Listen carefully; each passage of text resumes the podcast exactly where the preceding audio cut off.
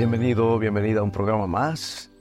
Esperamos que el de hoy llegue a tu corazón, porque viene el corazón de Dios a nuestro corazón.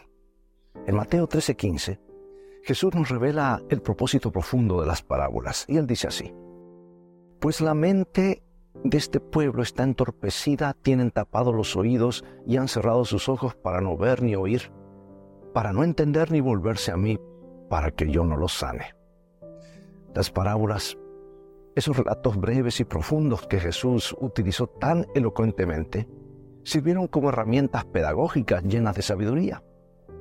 Aunque podríamos pensar que las parábolas estaban destinadas a simplificar las enseñanzas, eh, Jesús en realidad las usaba para revelar verdades profundas a aquellos que tenían oídos dispuestos a escuchar y corazones abiertos para entender.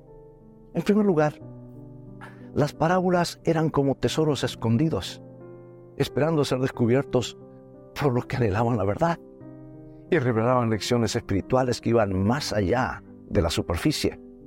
Y solo aquellos con un deseo genuino de entender podrían desentrañar sus misterios.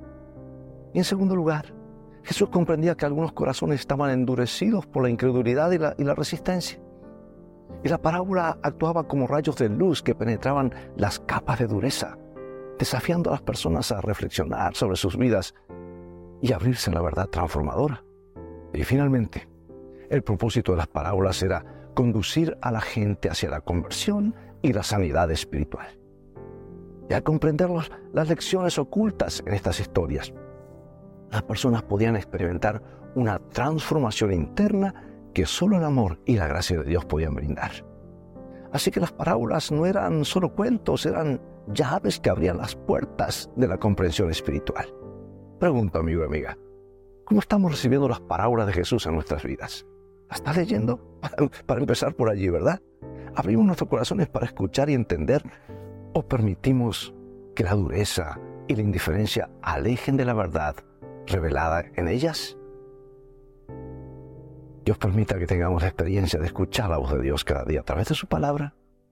Dios te bendiga Vivamos hoy de toda palabra que sale de la boca de Dios.